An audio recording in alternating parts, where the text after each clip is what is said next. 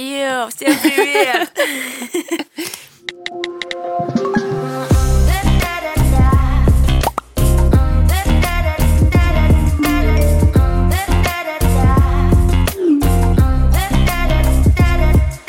Всем привет! Это подкаст Тру за stories. Раньше мы здесь обсуждали мир Инстаграма, и я вынуждена сказать, что это продукт компании Meta, признанной экстремистской организацией на территории России. А теперь мы здесь обсуждаем то, как блогерам адаптироваться к новым реалиям и площадкам. А Тру за stories здесь я, Аня Порохина.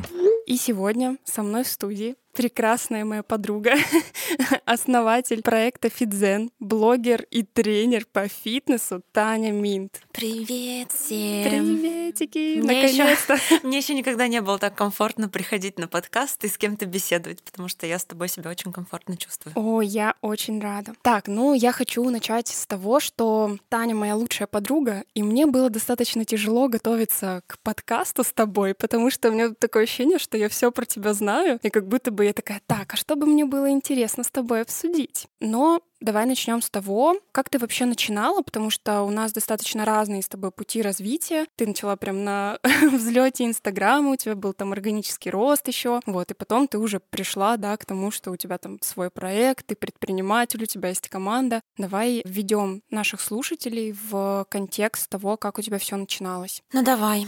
Ты, наверное, думаешь, что я прям на таком взлете начинала свой Инстаграм, что меня прям волна успеха подхватила сама собой, и я понеслась вперед. Но на самом деле я чувствую, что я опоздала. Да, не опоздала в смысле с началом вести Инстаграм. Конечно, это было клево. Я начинала просто по фану. Я мечтала, когда у меня появится мой первый iPhone, чтобы я фотографировала на него. А с каким телефоном ты начинала? Когда у меня появился iPhone, я очень ждала этот момент, чтобы зарегистрироваться в Инстаграме и вот завести свой блог. Поскольку я увлекалась фотографией, вообще все вокруг себя фотографировала, мне не терпелось скорее уже вот зарегистрироваться в этом вашем Инстаграме и что-нибудь туда выложить. Вот то, как я вижу мир. Короче, я вот к этому прям стремилась, и мне было это очень интересно. Я купила себе iPhone 4, Антон мне купил бэушный телефон. Вот, я зарегалась в Инсте, и все начала постить фотки с хэштегами, и тогда, да, вау, это работало. Кстати, сейчас говорят, хэштеги тоже работают. Шло время, я просто делилась тем, чем я хотела. Конечно, я не могла представить, во что все это выльется. Но аудитория у тебя тоже как бы набиралась, да? Да, сначала это, как всегда, были друзья, там, не знаю, какие-то знакомые, одноклассники, однокурсники. Вот тут я хочу сделать прям ремарочку, потому что начинающие блогеры зачастую говорят, ой, да для кого мне контент снимать? Для друзей, что ли? У меня там одни знакомые сидят, и поэтому не начинают. А вот, видите, Таня начала, и смотрите, во что это вылилось. А что вы думали? Я как зарегистрировалась в Инстаграме, так сразу какие-то незнакомые люди пришли, аж целых 100 человек. Ну нет, это все подружки, друзья, там какие-то сокурсники и так далее. Но мне кажется, что мне было вообще абсолютно все равно, кто там есть, для кого я буду это делать. Мне просто очень хотелось фотографировать и постить свои фотки, чем я и занималась. Плюс, не знаю, мне кажется, может быть, это повлияло просто мое такое увлечение по жизни, типа тексты писать. Я всегда вела дневники какие-то, записывала свои мысли. И, короче, оно друг с другом столкнулось, да? И фотки, и текст. Да, поэтому я писала какие-то небольшие заметки, ставила хэштеги, и новые люди тоже приходили. Они там ходили в контекст, потому что я увлекалась там сыроедением, веганством, я там фоткала какие-то смузи, рецепты коктейлей, ставила соответствующий хэштег, люди приходили, и вот мы совпадали по интересам тупо, было не так много народу, совпадающих по интересам в те времена, вот, и мы просто коннектились, так постепенно набиралась аудитория. Но в чем я говорю, что я не успела, на свой взгляд, в том, что я протормозила как бы тот момент перехода Инстаграма вот от такого органического, плавного какого-то роста подписчиков к моменту, когда можно было уже пользоваться рекламой. Я просто застряла в своем вот этом восприятии Инстаграма, как я в него вошла. То есть мне казалось, это так работает, значит, дальше все так и будет работать, какие вопросы. Но как бы сейчас я уже понимаю, что я немножко поздновато начала адаптироваться к этому. Я сидела гордая, у меня подписчики сами на меня подписываются, зачем я еще должна платить за какую-то рекламу, типа Митрошина пусть за рекламу платит, а не я. 700 рублей, вообще уже офигели. Вот. Где реклама за 700 рублей? Я не знаю, подскажите кто-нибудь. Ну, в общем, так, я считаю, прошляпила момент. Могла я набрать больше аудитории по более низким ценам в тот момент. Но как бы прошляпила. Сейчас зато я знаю, как нужно себя ощущать, как нужно действовать, когда что-то меняется, что можно как можно более быстро адаптироваться ко всяким условиям новым. А ты, получается, ты говоришь, мне кажется, что я поздно начала, и когда ты это поняла, что ты начала закупать рекламу, да, я знаю, ты в гивах участвовала, как у тебя шло продвижение? Меня охватило чувство лютой зависти к тому, что, те люди, которые покупают рекламу, у них вон уже сколько подписчиков, а у меня типа там еще плюс 500 только на моих хэштегах. Ну, в общем, что я вижу разницу, как работает набор аудитории просто у меня и просто у других людей, которые вкладываются постоянно в рекламу. Ну и я подумала, что окей, ладно, попробую я эту вашу рекламу. Конечно, это был вау-эффект. Я заплатила денежку, и, реально люди пришли. Я помню, как я купила одну из первых своих самых дорогих реклам за 5000 рублей, вроде бы у Маши Смо, и ко мне пришло тогда 2000 подписчиков, и я просто офигела, вау, они все шли и шли. И я думаю, где вот это вот сейчас? Сейчас, мне кажется, сколько бы денег ты не заплатил за рекламу, такой бешеного потока волны людей, которые желают потреблять контент, уже нету. Нужно уговаривать, зацеплять, какие-то придумывать схемы, как привлечь. Тогда, конечно, было очень классно. И тогда я не ценила эту возможность. Казалось, что мало, не сразу же миллион ко мне пришел. Как так? Гивы подкупали меня тем, что я точно получу вот этот гарант, заплачу 30 000 рублей и получу свои 30 000 подписчиков. Это очень похоже на какую-то наркоманию, на какой-то снос башки, что к тебе столько людей сразу же приходят. Да, вроде бы они подписались одновременно еще на 50 человек, но все равно сейчас можно что-нибудь такое сделать, чтобы зацепить внимание, чтобы они остались. На этом сидишь... Как на игле. Как на игле, да, и это очень изматывает, потому что все равно внутри есть ощущение, что постоянно ты вот в этой конкуренции, ты сейчас одновременно со всеми пытаешься зацепить внимание новых людей, и каждый пытается это по-своему, и ты начинаешь себя с другими сравнивать, кто еще в этом гиве участвует, а вот она вот это выложила, вот у нее так интересно, а у меня сегодня, ничего интересного, гори все в аду. Вот, потом гив заканчивается, еще половина аудитории отходит, и такой, значит, я точно неинтересное говно, раз от меня все отписались. Это очень сильно выматывает. Меня, наверное, на год хватило участия периодически в гивах. И, конечно, это в будущем я поняла только, что немножко поднасрало мне в статистике, охватах и так далее, потому что все равно эта аудитория каким-то мертвым грузом может висеть, когда люди прохавали, что такое гив. Они подписываются на тебя, сразу же скрывают твои сторис, твои посты и просто ждут, когда будет розыгрыш приза, да и все. И потом, не знаю, забывают отписаться, сколько у них такой мертвечины блогерской лежит в подписках, я не знаю. В общем, опыт не пропьешь. А как ты психологически, получается, справлялась с тем, что ты говоришь так? Это же все равно некая гонка, да? А у нее лучше, плюс сравнение с другими. Ты просто как-то с собой, может быть, договаривалась. Мне кажется, очень легко в выгорание в таком случае впасть. Как это было у тебя? Я думаю, я шла к выгоранию много лет.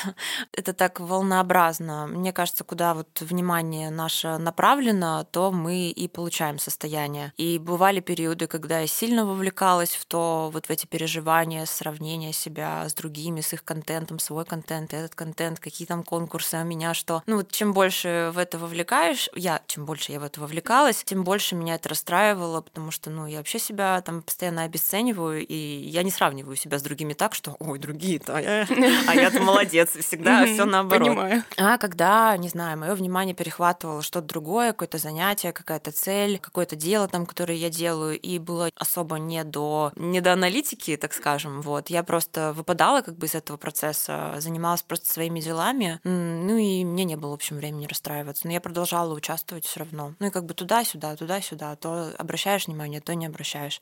Но в итоге все равно накопилось эта неуверенность, непонимание, что, зачем. Плюс это не всегда участие, например, в гивах или в рекламах сопровождалось какими-то логичными действиями, подкреплениями вообще всего контекста. То есть купил рекламу, купил гив, но нифига не выдал нормального за это время. А нахера ты купил? У меня к тебе вопрос, нахера, Таня? Ну надо же быстрее, не куплю, не подпишутся, надо . В общем, много было разных таких ошибочек. Это очень интересно. Кому интересно, я, кстати, всего этого не знала.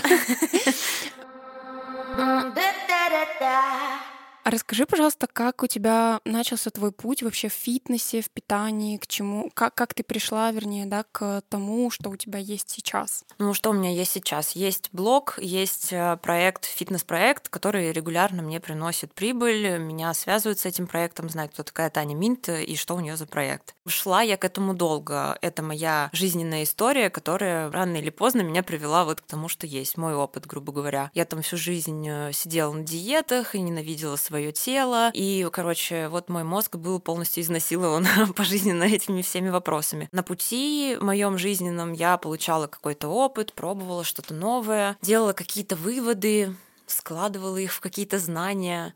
И просто однажды мне захотелось этим поделиться, потому что когда столько моего внимания занимает какая-то тема, у меня столько есть в этом опыта, эмоций, каких-то соображений, мне казалось, что это очень странно не делиться этим ни с кем. То есть если там среди моих друзей, ну там, может, были запросы какие-то там, а как похудеть, а я что-то опять, ну, в общем, там, ненавижу свои ляжки. Но мне хотелось это сказать как-то более громко, на большую аудиторию, чтобы меня услышали, чтобы услышали мои проблемы, чтобы я поняла, что я не одна в своих проблемах, чтобы люди поняли, что они не одни. Вот мне очень важна была эта связь. Я постепенно об этом рассказывала, писала посты о том, как у меня что в жизни было, и о своем пути, как когда я пришла к тренингу регулярному, что это мне дало. Все это я рассказывала, и мне захотелось однажды сделать что-то свое, какой-то свой фитнес-проект таким, каким я его вижу. А можно до этого еще? Ты же получала образование тренера, да? Да. Ну, у меня было четкое понимание, что я не могу себе позволить транслировать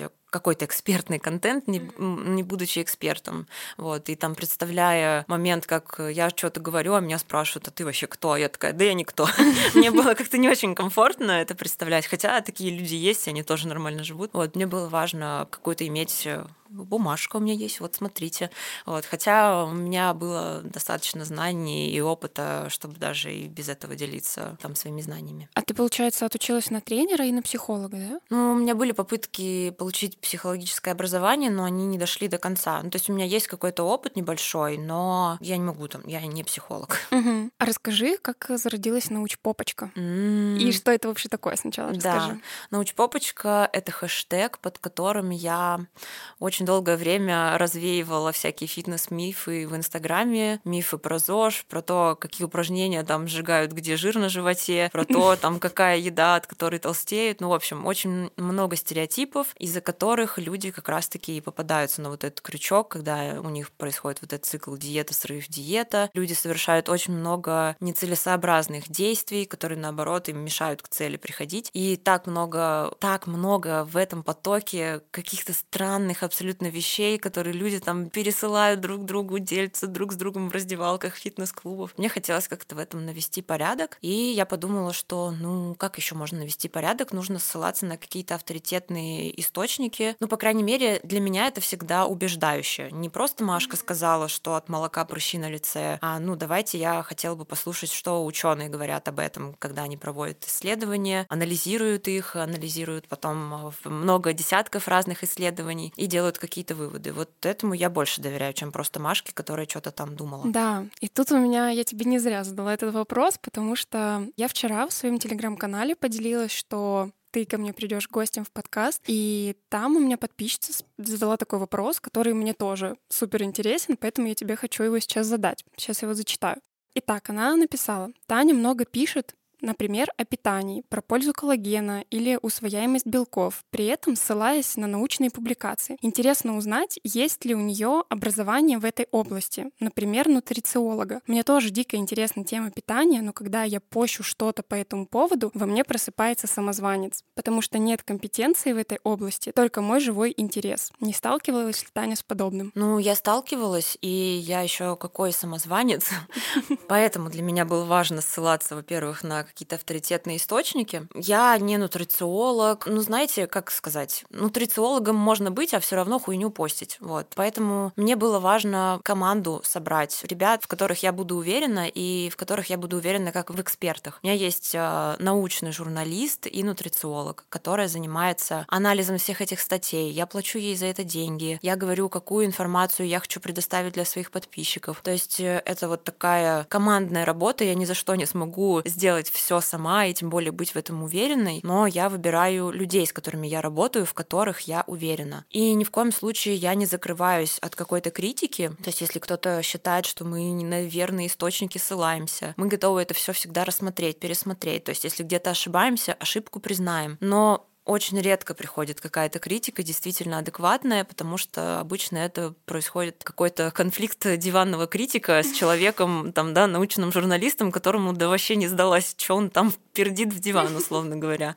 Вот, поэтому это, ну, как бы особо ничем не заканчивается. Моя задача — предоставить актуальную информацию в своем блоге. Моя задача — это не лить в уши людям с большой уверенностью то, в чем я сама не уверена. При этом я нормально отношусь к людям, которые, не знаю, там, пишут что-то и ошибаются. Не так страшно ошибиться. Тебе, если напишет кто-то, что ты не прав, и ты можешь это проверить, и ты доверяешь этому человеку, его мнению, он его нормально аргументирует, ты можешь изменить свою точку зрения, написать: я в прошлом посте был неправ, я вот это не знал. И это, наоборот, вызовет только уважение, что ты как бы не упоротый, а нормальный человек, адекватный, с которым можно вести диалог. Я готова посмотреть любые споры насчет моих постов, я обращусь к своей команде, я скажу, нам, опираясь на какие-то другие источники, вот прислали, что, возможно, мы не правы, давайте это проанализируем и дадим какой-то вывод. А что касается негативной обратной связи, много ли у тебя хейта вообще в принципе, не только там по научпопочке, а вообще в принципе там в директ, может быть, какие-то высеры тебе там прилетают? Мне интересно, в общем, насколько этого много, были ли моменты, когда этого было очень много, как ты с этим справлялась, как ты сейчас с этим справляешься, что-то ли изменилось, может быть, твое какое-то восприятие? Наиболее яркий период, когда было много, на мой взгляд, хейта, был связан с моим отказом от вегетарианства и сыроедения. То есть я была приверженцем, да, какой-то идеологии, там, теории, направления, и поддерживала эти все теории, ну, как это сказать, поддерживала вот такой образ жизни, говорила, вот. Но опять же, типа, потому что ты в это верила, то есть да, измена точки зрения, как бы вообще нет ничего плохого в этом. Да, конечно. И когда в моей жизни изменилось что-то, там, моя точка зрения изменилась, мой опыт, я поняла, что я там больше не хочу ни веганом быть, ни сыроедом. И я заявила об этом своей аудитории. Получается, я сказала: все, я больше не такая, как вы, потому что мне не нравится это больше. Я не считаю, что там что-то правильно. И вот тогда, да, тогда была большая волна, то есть это сообщения ежедневные о том, что там... На протяжении долгого времени это длилось? Наверное, хейт продолжается до тех пор, пока ты продолжаешь быть в него вовлечённым. Реагировать. Да, да, да. Пока реагируешь, он никуда не уйдет. Вот я когда это просекла, я поняла, что, ну, я больше не хочу поддерживать какие-то хейтерские настроения. Ну, там могу раз на что-то ответить, и все, и закрыть тему. Если не реагировать, он не продолжается. Вот. Ну, а если говорить про то, что сейчас, ну, периодически что-то прилетает. Я спокойно к этому отношусь сейчас. Как ты с этим справляешься? Что изменилось? Может быть, твое восприятие, там, не знаю, ты понимаешь, что там люди пишут на самом деле там не про тебя, а про себя, или вот еще какие-то мысли у тебя на этот счет? Вроде у меня всегда были такие мысли о том, что, ну, наверное, это какой-то нездоровый человек, ну, наверное, нет большого счастья, он сейчас мне там срет в комментариях, ну, наверное, просто тупой, не знаю, еще какой. Но можно так думать, но все равно болезненно воспринимать внутри себя какие-то негативные сообщения, комментарии. И у меня так долго было, что я как бы оправдывала как-то поведение другого человека и при этом испытывала негативные эмоции. Я могла вовлекаться в диалоги. А с хейтерами я могла там чуть ли не открыть. Ну да, один раз я открыла видеосообщение в директе и послала девочку нахуй. Потому что она, ну, типа, ну, очень сильно меня все это зацепило. Последний год в терапии. Вот, в терапии я поняла, ну, что я как бы начала обращать внимание и не оправдывать людей, почему они это делают. Я, наоборот, начала задавать себе вопрос, почему я так сейчас на это реагирую. И тогда мне стало легче с этим. Я научилась признавать, что да, эти вещи могут мне быть обидными, и я не какая-то странная, если мне это обидно, и меня это задевает. Мне это, блин, обидно, и меня это задевает. И я хочу, чтобы это прекратилось, поэтому я, например, ну, просто в бан отправляю человека или пишу, что хватит мне, пожалуйста, это писать, мне там неприятно. Если он все равно продолжает, ну, тогда он в бан полетит. Ну, короче, вот эта история личных границ и принятие своих эмоций. Ну и вообще, в принципе, вот это возвращение типа внимания на себя, они там, вы все плохие, вот, всякое такое. А бывает ли в сообщениях, вот знаешь, какое-то такое навязанное чувство вины, когда тебе вот прям как будто бы так и хотят, чтобы ты вот почувствовала за это вину, как-то вот бывает ли такое, и тоже, ну, справляешься ли ты с этим как-то? Не знаю, опять же, не могу за других сказать, пытаются ли они мне навязать там чувство вины, но я знаю, какие сообщения могут во мне вызвать чувство вины. Конечно, они не тактичные, они там нарушающие личные границы, невежливые. Я могу чувствовать вину, когда мне пишут: ну, ты говоришь про бодипозитив и про то, что жир — это нормально, а у тебя идеальное тело. И тут я чувствую, раз, у меня возникает чувство вины за то, как я выгляжу, как будто бы я не могу говорить то, что я думаю, потому что у меня жира нет, типа что? То есть как будто бы я имею право распространять какие-то позитивные идеи, только если, не знаю, я буду носить размер XL. Ну, камон, это странно. Ну, в общем, да, я периодически ощущаю это, но, опять же, стараюсь вести диалог с собой, типа, что сейчас происходит, почему это так, вот. Ну и в любом случае, блин, ты была в разных размерах, и, то есть, это не мешает тебе, не знаю, там, вот сейчас я должна обязательно поддерживать там, условно, этот размер, просто потому что я об этом говорю. Я с тобой подняла эту тему просто потому, что это очень многих останавливает вести блог, то есть люди очень боятся получить негативную какую-то реакцию на то, что я скажу. О, господи, я сейчас это скажу, а они вот напишут, или там что-то кому-то не понравится, и люди боятся с этим как раз-таки не справиться, и поэтому вообще в принципе не начинают вести блог. Поэтому я думаю, что нашим слушателям будет очень полезны твои какие-то советы и твой опыт. Но еще одна проблема, почему люди там уходят, например, из блога или вообще не начинают, это непонимание, короче, а как вернуться, а с чего начать? Вот, знаешь, есть проблема белого листа, наверное, да, у художников, у писателей, и есть проблема 0 сторис у людей, которые ведут сторис. У тебя недавно был месячный отпуск. Расскажи, пожалуйста, как ты вообще там втягивалась, да, ты сейчас вернулась, вот как тебе было с этим опытом, в принципе, и были ли у тебя до этого такие длительные отпуски от сторис? Так, давай по порядку. Были ли у меня длительные отпуски от сторис? У меня был самый длительный отпуск от Инстаграма длиной в месяц, и было это в каком-то лохматом году, 2015. Тогда сторис вообще не было, но и для меня было уже тогда, когда у меня ни заработка не было, ничего. Уйти на месяц, просто не появляться там, свои фоточки не постить и не рассказывать, как я 10 километров пробежала. Зависит, наверное, от того, что происходило с тобой за это время, чем ты там набрался, есть ли тебе чем поделиться. Мне кажется, вот задать себе вопрос, что произошло за это время, пока меня не было, и начать об этом рассказывать. Например, в первый раз тогда, когда я ушла отдыхать, у меня много чего случилось. Я там поехала в Москву, туда-сюда, и я просто вошла с постом, что я делала этот месяц. Мне кажется, рабочая довольно-таки схема. Тем более сейчас вы знаете, о чем ваш блог, там вы научились вот это все выстраивать, концепции и так далее. Вы знаете, ну, мой блог там, я не знаю, про шитье и вязание крестиком. Ну, вернусь в сторис, что я там навязала и нашила, покажу, ну, расскажу, как были дела. Ну, или там отдыхала. Да, расскажи, что случилось за этот месяц. Сейчас, когда я отдыхала, у меня, конечно, я хочу сказать, что у меня тоже есть и страх получать негатив, и страх не справиться, и страх белого сторис, вот.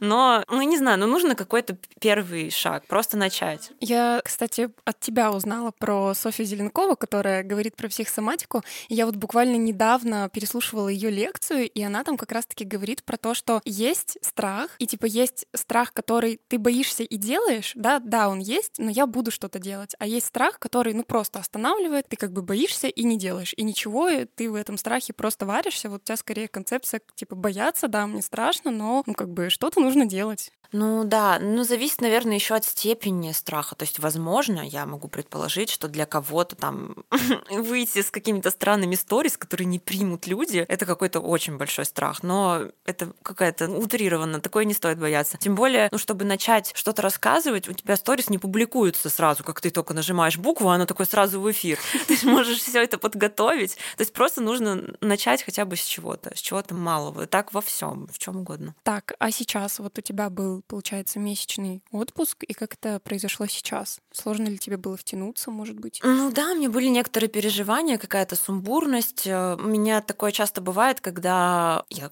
занятой человек. Иногда у меня не бывает просто времени сесть и сфокусироваться, просто продумать, что я хочу, в какой последовательности сказать и зачем. И я не нахожу на это времени, но уже вроде поджимает, нужно уже выходить.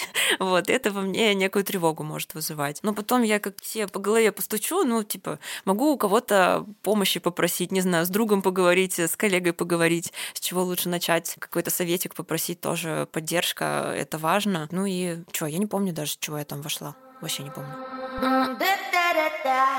А часто ли у тебя вообще, в принципе, бывают выходные от блога, не месячные, ушел на день-два? Как часто ты их делаешь и делаешь ли? Сейчас делаю. Мне по-прежнему очень сложно полностью относиться к своему блогу как к работе, потому что все равно в этом действии для меня вести блог есть часть какая-то творческая и неудержимая. То есть я могу сейчас сказать, суббота будет выходной, но настанет суббота, что-то там рассвет красивый, кофе так красиво, там от него порог идет. Из-за того, что я не особо запариваюсь над тем, чтобы каждая сторис несла какой-то там гиперсмысл. Я вижу в фотографии очень часть творчества. Да, ты правда классно фоткаешь, давайте это просто признаем все. То есть я могу делиться просто фотками, и мне хочется. И мне очень сложно не делиться, если у меня сейчас план выходной. Мне сложно не делиться. Если я сейчас что-то создала, мне нужно как можно быстрее это выбросить на... если есть желание, хочу. На обозрение всеобщее, срочно показать эту красоту. Поэтому у меня такое плавное какое-то, нет четкого графика. Но сейчас я вижу свой блог как такое смешение и чего-то структурного, бизнесового, ответственного и такого творческого, какого-то интуитивного. И я отношусь как к работе, именно к части этой рабочей. Я могу взять перерыв от, например, производства рекламного контента. Там своему менеджеру звоню, говорю: Ксюш, мы там берем в 5 раз меньше реклам, не знаю, в январе, я хочу отдохнуть. Да, я заработаю меньше денег, но я же хочу отдыхать. Или там вообще май не будет реклам, все отдых. То есть это скорее тоже не по плану, но по моему ощущению. Я чувствую, когда потребность отдыхать, что я не могу, я там выгорю, я говорю, что все, мы снижаем или там исключаем вообще эту задачу сейчас. Или снижение какого-то профконтента, продажных сторис. Продающих сторис, там, что я сейчас не буду пиарить свой проект, не буду про него ничего рассказывать. Задачи именно рабочие не буду выполнять, буду больше направлять ведение в блог такое творческое, интуитивное какое-то. А насколько тебе потом, не знаю, может быть, легко, тяжело, да, ты понимаешь, что так, все, ты отдохнула, там, допустим, вы возвращаете рекламу, и ты такая, так, нужно бы там про FitZen рассказать. Сложно ли тебе внедрять такой обратный контент, или наоборот, ты такая, так, нет, понимаю, что это, и мне супер легко. Сложно это как раз-таки без отдыха поддерживать постоянно эту продающую линию, рекламную линию, но на опыте, если я правда отдохнула, мне вообще не сложно. Это такая реклама, давай, сейчас будем пиарить рекламу, сейчас вообще все будем продавать, сейчас все расскажу, как классно. То есть я заряженная, возвращаюсь к тому, что как важно все-таки отдыхать, а не постоянно работать. А раз уж мы задели вопрос рекламы, я никогда в своем блоге не продавала рекламу, и мне супер интересно у тебя узнать, как вообще сейчас обстоят дела на рынке рекламы у блогеров. То есть мы понимаем, что там ситуация изменилась, реальность как-то, возможно, изменилась, Инстаграм у нас заблокировали, и как вообще там предприниматели, блогеры покупают ли рекламу? Больше покупают, меньше покупают. Что там вообще происходит? Угу. Я говорю о своем опыте. Не могу за всех блогеров сказать, расскажу, как у меня. У меня есть помощницы, которые на следующий день, после того, как Инстаграм заблокировали в России, без еще этого пояснения, что там нас не будут сажать за то, что будем делать контент в Инстаграме, даже несмотря на то, что это экстремистская организация. Мне, пишут: Тань, все, мы больше Инстаграм не ведем, рекламу не делаем. А вот будешь это помощница? Да. Будешь все в Телеграме теперь, все в Телеграм ушли. Я была ошарашена. То есть у людей случилась какая-то паника, они там что-то начитались, испугались, со мной поговорить забыли предварительно почему-то. За меня все решили, теперь мне пишут, что я, в Телеграме буду теперь все делать. Я такая, так, стоп. Давайте выдохнем, все нормально. Сейчас за один день ничего не изменится. То есть это в любом случае, когда что-то случается, не схлапывается так все за один день. Будет какой-то продолжительный все равно промежуток времени, в котором мы должны будем понять, что и как сейчас будет. Я такая, девочки, работаем.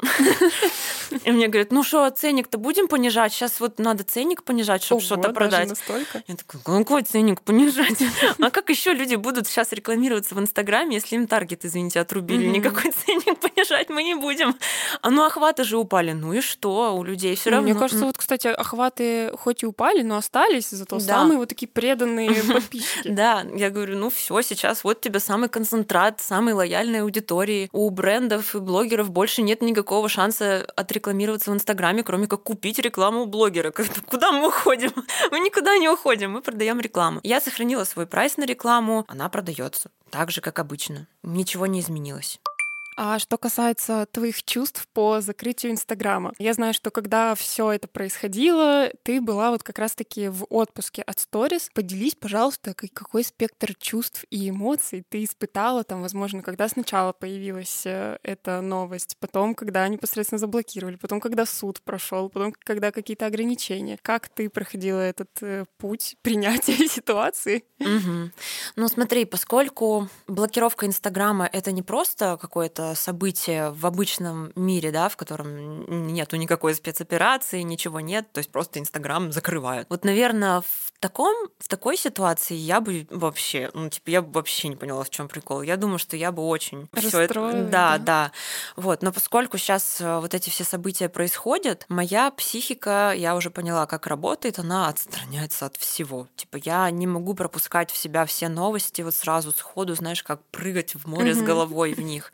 То есть я так достаточно отстраненно ко всем новостям отношусь, не ныряю в них эмоционально. Больше как наблюдатель, наверное. Да, больше как наблюдатель. И, я не могла себе позволить как-то никак реагировать на это, потому что у меня немножко подзаморозились, наверное, чувства по этому поводу. Я просто понимала, что, я ничего не смогу изменить. Если его закроют, значит, его закроют. Не закроют, значит, классно. Я вот ждала какого-то исхода, чтобы просто понять, что мне дальше делать. Еще меня так раздражают эти все санкции, что я настолько бешусь, что когда уже закройте ваш Инстаграм, мы что-нибудь другое придумаем, мы уже надоели мне все закрывать, да вообще уеду в лес жить. Это вот типичная защитная такая реакция тоже была. Блин, у меня, кстати, я не ожидала от себя, но у меня тоже, когда вот только все там началось, как будто бы я с первого дня думала о том, что вот сейчас все, кто говорили вот эти вот там 7 лет, да ваш Инстаграм этот закроют, сейчас они будут ликовать, потому что, кажется, Инстаграм реально уже, все, висит на сопельке. И при этом у меня была такая спокойная реакция, что такая, ладно, окей, Инстаграм закроют, есть еще что-то другое. В любом случае, люди уже, мы за 7 лет, насколько у нас выработалась привычка потреблять контент, и просто, Инстаграм закрыли, и мы теперь вообще не читаем никаких новостей, там, не смотрим блогеров, такого не будет. В любом случае, найдутся какие-то площадки, может быть, что-то новое. А вот про ценность себя можно выдерну немножечко наш недавнешний разговор, когда ты говорила, что до этого как будто бы не ценилась настолько, казалось, да, я что-то там делаю, да, но что-то как-то само. А сейчас, наоборот, пришла эта ценность. Расскажи немножечко об этой ситуации. Да, я помню, что мы с тобой встретились, я такая, Аня, мне нужно снять все свои деньги со счетов. Потому что вот эта паника, да, мне еще муж там может поднагнать паники, что нужна наличка, чтобы была, невозможно. Вот если счета заморозить, не дадут нам снять наши деньги. А я не очень такой продуманный. Я могу там всю сумму вообще хранить на одном счету. Это вообще супер ошибка, так делать нельзя. Но я немножко раздолбаю в этом плане и так небрежно иногда отношусь к чему-то. И я что-то испугалась реально, что вдруг я не смогу снять свои деньги. В смысле? Мне просто не дадут мои деньги снять? Это как так? И в тот момент я поняла, что это будет очень грустно. Я реально столько работала, и у меня просто кровь шла из глаз столько лет, чтобы сделать все то, что я сделала, и меня просто возьмут и заберут мои деньги. И тогда я поняла, что у меня исчез куда-то мой синдром самозванца, я так мало делаю, я так мало работаю, нужно бы побольше. А кто-то уже столько заработал, а я еще нет. И прям четко схлопнулось у меня, что нифига я не мало работала, и вообще-то дайте мне мои деньги, мой Инстаграм, чего вы вообще покушаетесь на все то, что я создавала столько лет. А если брать вот этот вопрос, что в период этой паники, когда, о господи, сейчас Инстаграм Инстаграм закроют, все резко начали там переливать свою аудиторию в разные там в Телеграм-каналы, в ВКонтакте, вообще неважно. На Тенчат многие давали ссылки. Как у тебя это произошло? Переливала ли ты так, экстренно аудиторию? Вообще, какие у тебя мысли на этот счет и какая у тебя, в принципе, стратегия сейчас по соцсетям? Я в своей отстраненной позиции такая: шо, Инстаграм закроют? Да не закроют ничего, да все нормально будет. Вот, но у меня команда есть, которые там, они что-то подсобрались, группу во ВКонтакте, дали ссылки. Что касается именно проекта, не моего профиля. Я подумала, что ВКонтакте я не очень-то люблю. Я, конечно, туда пару фоток что-нибудь закину, со всеми за компанию. Но жестко там перелив и какое-то супер проявление активности во ВКонтакте, например, у меня не пришло желания. Это был такой, случай вообще, на такой прозапас, что во ВКонтакте я пойду только тогда, когда, я уже не знаю, что последняя соцсеть на земле останется. Вот. А так у меня был план просто в Телеграме продолжать, если что, коммуникацию с подписчиками. Я давала активно ссылки на свой Телеграм-канал. Все давали, все друг друга этими телегами закидали. Конечно, бедные люди, но а что делать? Все понимают, что происходит. И сейчас, получается, в ближайшем будущем ты будешь делать упор на Инстаграм и на Телеграм. И так, пару фоточек ВКонтакте. Да, именно так и есть. А YouTube? Что у тебя с Ютубом? Скоро заблокируют. Нет, правда, я думаю, YouTube скоро заблокируют. Прям заблокируют, даже через VPN не сможем сидеть? Через VPN, наверное, сможем сидеть, но я не готова вкладываться, наверное, в YouTube сейчас еще в таких условиях. Да, работы до жопы, я не представляю, куда еще YouTube мне всунуть в жопу. Только.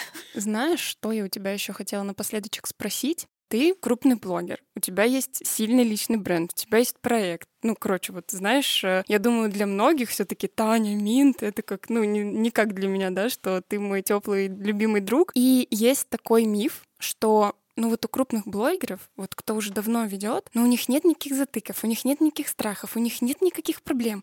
Они уже, супергуру, которым не нужно ничему учиться. Поделись, пожалуйста, с какими сложностями ты сейчас сталкиваешься, даже несмотря на то, что у тебя там есть уже и проект, и имя, и личный бренд, и там 400 тысяч подписчиков в Инстаграме. С какими можешь ты столкнуться с сложностями при ведении блога? Угу. Конечно, опыт значит что-то. Угу. Когда мы сталкиваемся с разными ситуациями, мы научаемся их как-то решать, и это не то же самое, что там новичок столкнулся с какой-то проблемой, и там человек, который, 5 лет уже занимается блогингом. Но это не значит, что у опытных людей не возникает проблем. Тем более, если рассматривать блог как отражение части твоей личности. То есть в блоге нет проблем, если существует какая-то личность, у которой вообще нет проблем. Это вообще как? Я не верю, что есть такие люди, если они есть, то они пиздят. Поэтому у меня абсолютно точно проблем дофига и затыков, и я не знаю, с чего начать сторис, и я не знаю, какую первую вовлекающую сторис, и я давно не писала посты, и я не знаю, как структурировать все, и я вообще-то у Ани на личном сопровождении по сторис. Это о чем-то говорит, да? Мне кажется, что нужно продолжать всегда учиться у кого-то новым приемчикам. Нужно почаще спросить мнение со стороны, потому что у нас часто замыливается на нашу систему уже такой устоявшийся взгляд. Кажется, что вроде все то, но все равно что-то не то, и нужно просить какой-то анализ со стороны, это очень помогает. А страхи и всякие затыки, безусловно, есть, проблемы есть, у меня их дофига, и я также их пытаюсь решить. У меня, кстати, я тебе могу признаться, что у меня тоже был такой какой-то миф в голове, когда ты мне написала про личное сопровождение. Таня у меня на менторстве, и когда она мне написала о том, что, Порохина, мне нужна твоя помощь, я подумала о том, что, у тебя же больше опыт, еще что-то, чем я тебе вообще могу помочь? И я так искренне удивлялась в первую и во вторую встречу, когда я тебе, допустим, говорю, нужно, чтобы человек все равно был в контексте твоей жизни, и это можно сделать такими-то способами. И ты так искренне удивилась, ого, а я думала, что нужно только сторителлинги о себе пилить, и все, о других способах ты не знала, может быть, не додумывалась. И для меня это тоже, как-то такое было открытие, что даже человек, у которого много опыта, все равно, может как-то реально замыливаться в том, в чем он находится. И такой завершающий вопрос напоследочек — тревога. Есть ли она у тебя сейчас? Как-то ты с ней справляешься? У тебя есть спорт, тренировки, да, рисование, живопись. Что у тебя сейчас с этим? Испытываешь ли ты ее? Был ли какой-то пик? Или там, может быть, сейчас вообще ее нет? Вот, как это у тебя? Ну, сейчас я не ощущаю какой-то большой, захватывающей меня, заплескивающей тревоги. И, я не знаю, у меня есть какая-то внутри вера, что я могу со всем справиться, что все будет хорошо, что у меня есть близкие, которые меня поддерживают. Не знаю, что я выживу и смогу жить там счастливо даже в какой-нибудь деревне с курицей, если вообще Инстаграма никакого не останется.